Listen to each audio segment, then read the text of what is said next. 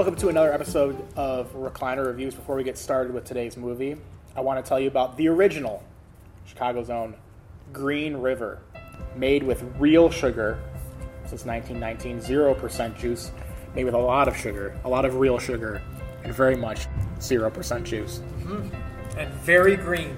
Very green. It goes great with a Malort, a Bedlam vodka, or just on its own. Mm-hmm. We love the Green River.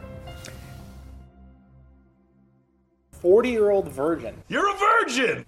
How can you go 40 years and not have sex? I just kind of stopped trying. We gotta help the man. We cannot let you go on being a virgin. I'm sorry. You gotta highlight your attributes. Just wax that whole Teen Wolf thing off. No! Kelly Clarkson! Help! I hate you! Stop smiling! about Steve Carell before he really blew up because The Office was just American Office was just starting then. Uh, playing a 40 year old virgin. There's a lot of lot of star power in this movie, and um, I think we can get into this a bit later after we go through certain things in the movie.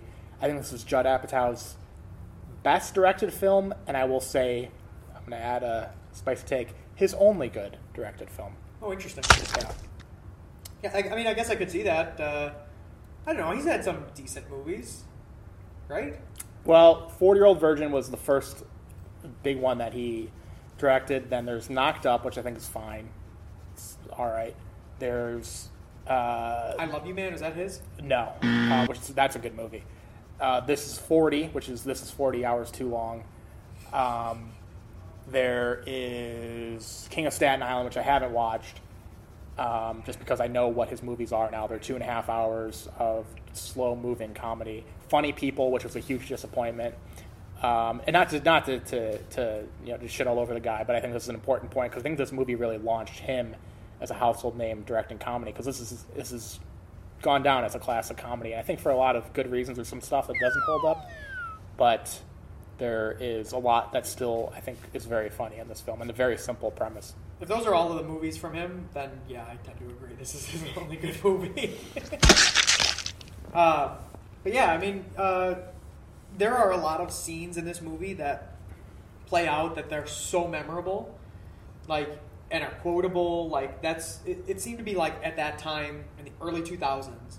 And maybe that's just because of my age, but like where you had a lot of like super quotable movies. Um, you know, this old school things like that. Like they're very quotable. Whether or not they hold up is a different element, but they are very quotable. Um, and uh, this one's no different for sure.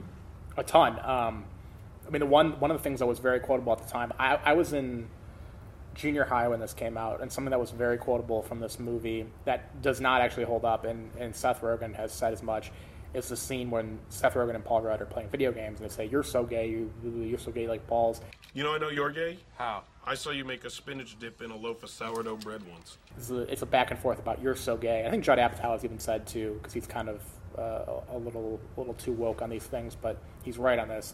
It doesn't hold up at all. It was very quotable though when I was in seventh grade. Yeah, for People sure. that all the time. Yeah, I mean, there's a lot of things that are like that. They they again they hold up at the time, but they don't hold up now. And like you got like even like for example like the the fight between Jay and Mooj at the beginning of the movie. You want to take the shit outside? You want to just take it outside and just squash it? No, let's stay inside so everybody can see what a what a pussy you have, okay? Because when I remove the, the blade I keep in my boot from its sheath, I can't return it until it has spilled blood. sets the tone for the entire movie.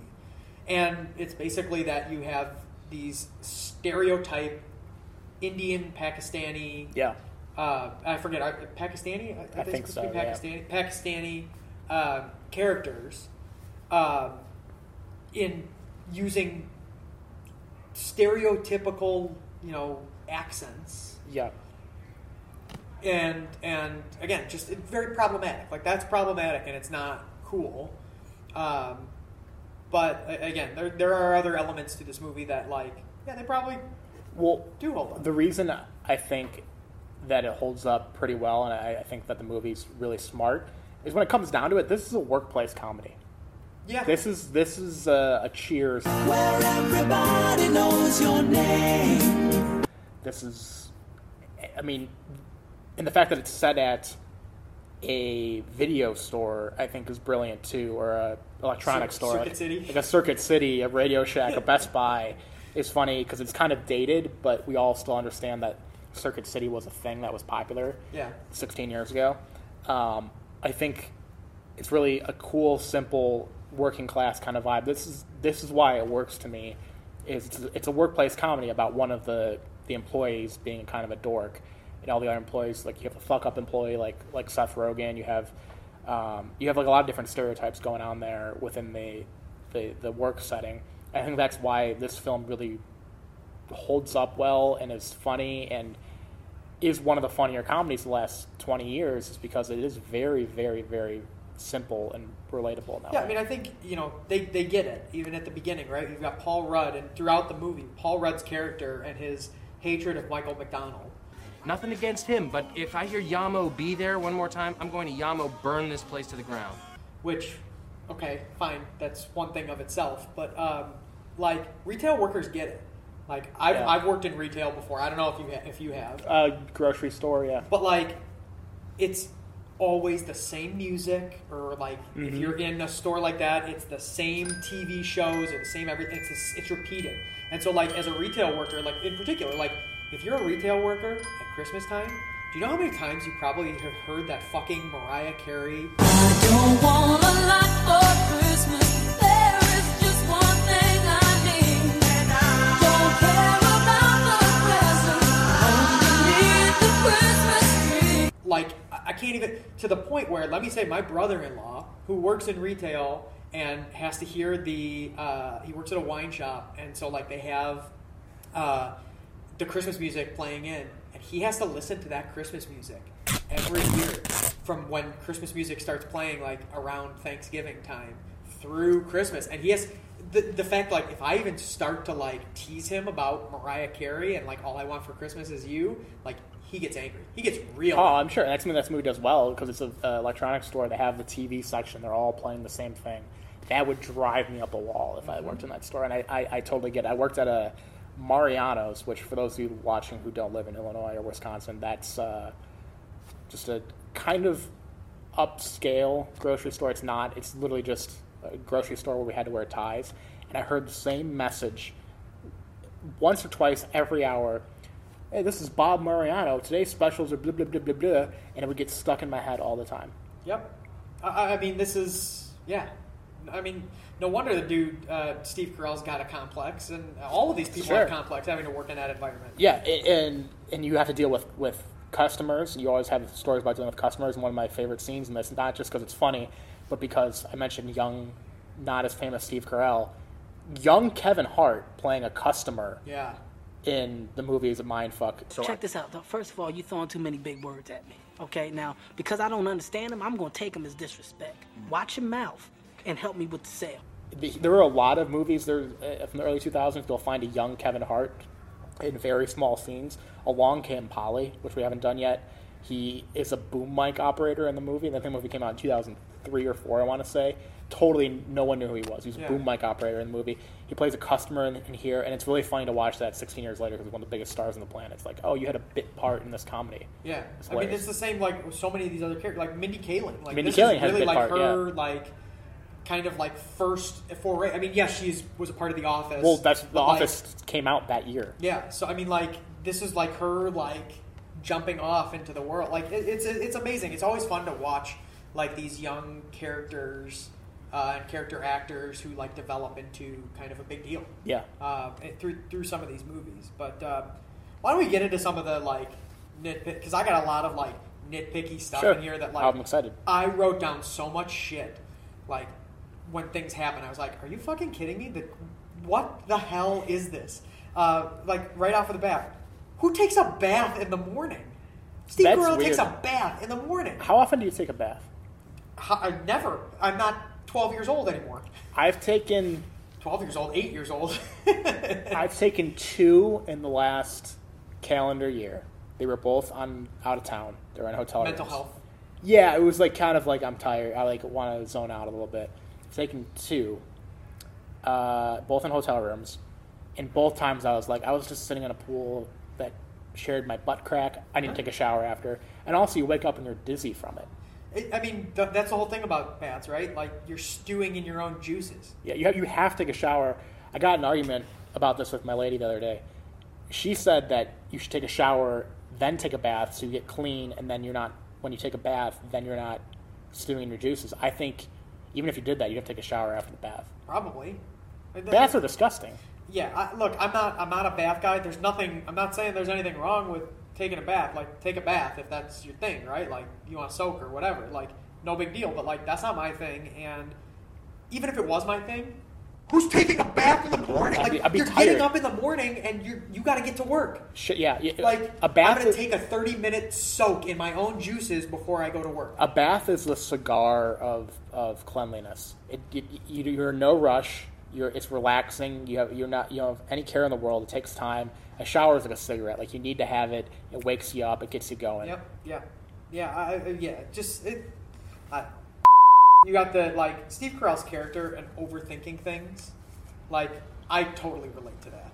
Sure. I mean, not only the like, man, I should have said this to that person, but like, I should have I should have done this differently. I should have done this differently, and like, sometimes that like keeps you up at night because you over are totally overthinking things, and he does exactly that. Like after the poker, You know, when you like you grab a woman's breast and it's and you you feel it and it feels like a bag of sand when you're touching it. Bag of sand. You got the scene where Steve Carell is like walking around and he's thinking about sex.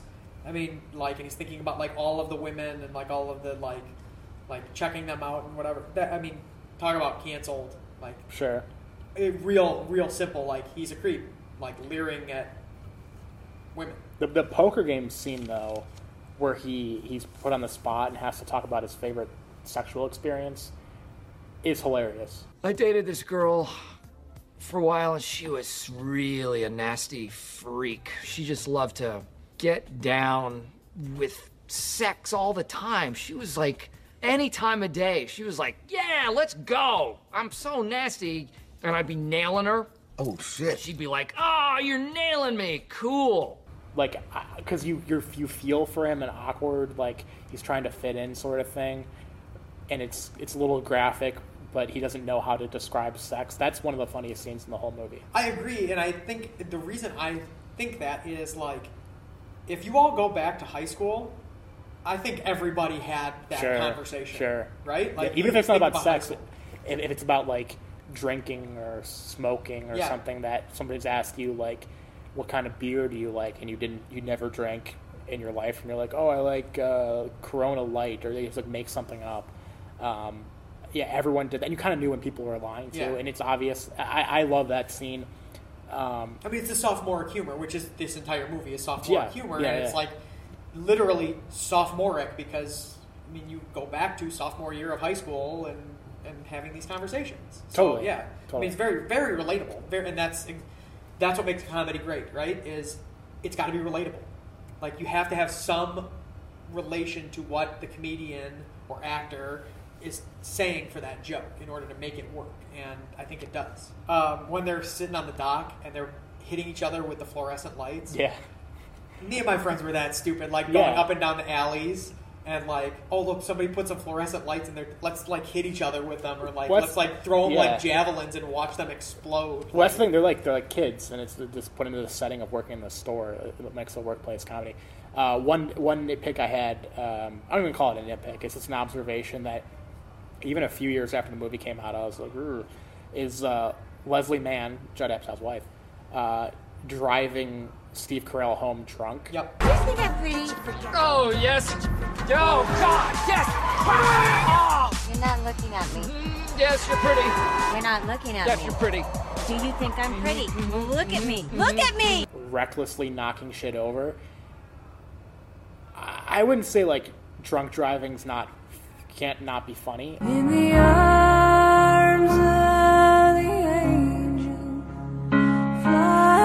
Is takes a lot of lives. It's very serious, but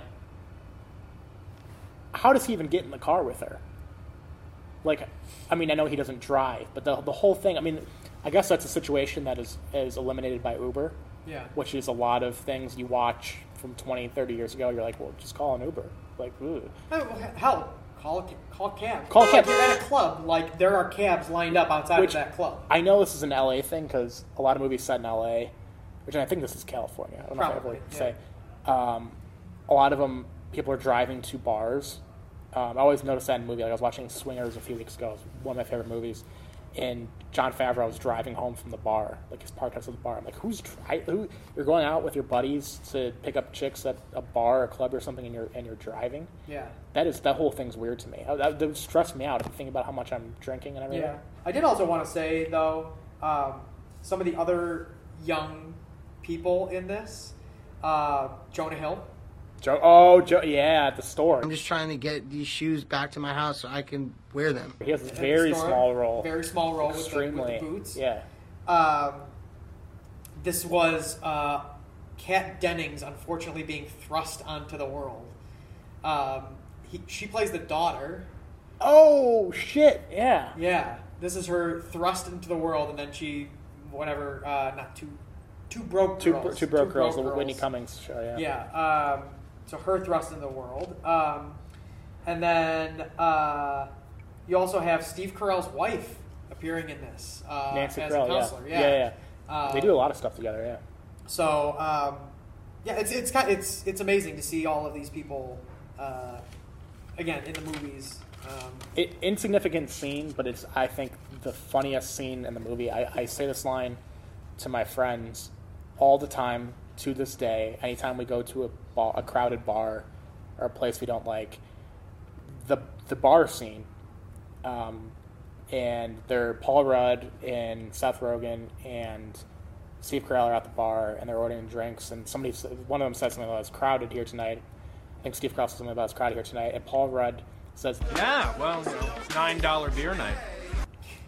I, I, I fucking love that line. It's how I refer to every crowded bar in Chicago, like a Hopsmith or a Fireplace Inn or something. I'm like, yeah, it's well, I can't go there tonight. It's nine dollar beer night. It's a totally insignificant line, a Yeah. totally insignificant scene, but it, that is my favorite line from the that whole movie. that is a great line. there. Yeah, that is a great line. Um, and and we want to talk about quotable lines. Like even if I'm not, which I, I don't like, I don't eat French toast that much, but just the way that uh, Leslie Mann says. Some fucking French toast. Fucking French toast. Like, I, I say that all the time. Like, Yeah, yeah, yeah. to the point my wife is sick of me probably saying it, but like I say that all the time. Like, get some fucking French toast. Even I'm, I, I haven't had French toast in probably like five years at this point. Like, yeah. it's still funny. Like there Yeah. are there are There's those throwaway There lines like that, yeah. Quotable throwaway lines, um, which is one of the things that it does so so well. Yeah. Um, and it has uh, it doesn't waste the tertiary characters. I think Paul Rudd's character is actually my favorite character in the whole movie. He's like pathetic, but Yeah. kind of likable at the same time. He has that nine dollar beer line uh, line. Um, I think he's my one of my favorite characters. Seth Rogen's character is hilarious. Yeah. Even we just mentioned Jonah Hill, Kevin Hart, Mindy Kaling. It it really used every character well in the film. It didn't waste any. of yeah, yeah, for sure, for sure. Um, I'm sure everybody knows this by now, but you know that the waxing scene was Mhm. totally improvised, right? Yes. Oh, you fucker! Yeah, yeah. Um, and so his reactions were actually like his reactions to that. here's a thing 2005 this movie came out 2005 uh, one of the greatest or maybe it was 2006 one of the greatest comedies of all time hitch came out which we reviewed before also has a waxing scene with kevin james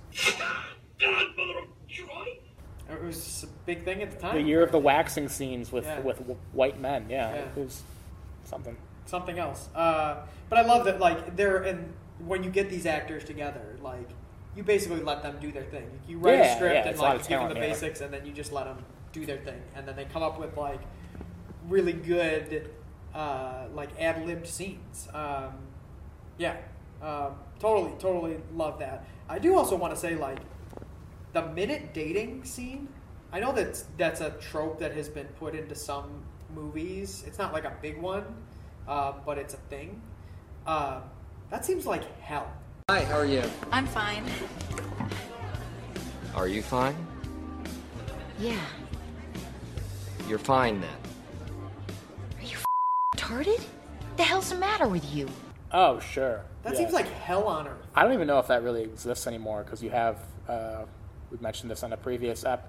You don't know about the dating apps that exist out there, but you just go your thumb left, right, left, right, left, right. I can't imagine Well, I anybody know they going got to the. um, they know they got uh, it's just lunch. I heard the Yeah. commercials for it's just lunch. It's just lunch. It's just drinks. It's Just Lunch is the world's number one matchmaking service for busy professionals. It's just lunch. Yeah, that's a weird one. I don't even understand what uh, all these new app farmers only Christian make like JDate. You got something for everybody, but because of that, I don't think there's any use for minute dating. That does sound like hell. Yeah, I, I mean, yeah, it seems like that would have been probably one of the worst things. Um, Speed dating scene also in Hitch. You're the date doctor? Do we have a problem here? Oh, yeah. so at the end of the movie, when Steve Carell uh, goes back with Elizabeth Banks, and she goes into the bathroom, and he comes out of the bathroom because he's like wigging out. More star power, by the way. More star power. Lots of. I mean, again, like just names on names on names. Um, but like, talk about Revenge of the Nerds type of scene, right? She's in the bathroom. Steve Oh, Carell and leaves, Seth Rogen and. Seth Rogen walks in and takes his shirt off. That's, like she would be totally cool with some random dude just walked She- yeah, I was just with this dude, but now some random other dude is here. Yeah, she doesn't scream. I think it makes it seem like she didn't care who the person was. She was just out of her mind enough, kind of crazy that just anybody would work. Yeah. but that's insane. Yeah, yeah, just crazy. Um, around the same time as well, because of this movie, um, the Benihana that they have the Benihana scene, same Benihana that's in The Office. Huh? Huh? What did I tell you? Right, that's good. So Steve Wait, do you Carell- know that for, for certain? 'Cause I all know that. Benihanas look know alike. that for that's racist. Racist. Um, in fact, there's the line from uh, from The Office, right, where uh, Michael Scott gets the, the two waitresses mixed up. Yeah. and he says something along the lines of like, Oh. "Yeah, I'm drunk, and you know, all waitresses look, Look alike." alike, um, but yeah, no, I know for a fact it is the same Benihana That's hilarious. as in The Office. That's so Steve funny. Carell has two appearances in this Benihana. My my mind is absolutely blown. Yeah, uh, one one random little fact there. So, unless you have any, No, other- I think that that's it. I mean, look, there's a lot of quotable things here, a lot of like fun elements of this movie. There are still a lot of problems, but that's the type of movie that was kind of in the middle of yeah, the, the- like I don't think there's any aughts. big problems to this, especially because the the premise I don't think is even uh, cringy. I think it's still kind of funny to, to make a, a movie about a dude who's kind of just down on his luck. Maybe like the the trope of him being a virgin, like maybe that's too simple, but it's still it's still funny. Yeah. Um, I want to go back to what we said at the outset when I mentioned this being Apatow's best film, and you asked me if he did "I Love You, Man," and this is a thing that because I've, I've had this conversation with people before, where they say, "Well, you didn't like Superbad." I'm like, "Well, he didn't direct Superbad," and I think there's this weird thing that after this, between like 2005 to like 2014, there was this kind of comedy that the style just felt very similar. Yeah. And like obviously you can pull movies from the 80s, 70s, and like movies feel similar if they're the same genre, but like every comedy kind of felt exactly the same in certain ways. Yep. And kind of got blended together and made him as a director sort of like this oh, it's like an Apatow movie or like he's the kingmaker of, of movies when in reality and I'm not saying this just to be a, a dick if Judd Apatow's watching. Um, Hi, hi, we'll Judd. Get, get in touch. I just think it's weird because this is the only movie that I think is actually outstanding. I think this is an outstanding comedy. I think it's one of the best comedies last 20 years. But then everything after this kind of gets blended into this mold where you th- you think of a movie, maybe because Paul Rudd's in this also, of I Love You Man or Superbad or whatever, that the same four actors or stars in this Jonah Hill, Seth Rogen, Paul Rudd, and the style of comedy for like 10 years just kind of blended together. Yeah, I mean, I- I, I feel that way. That's why I asked, like, what else has he done? Because, Yeah.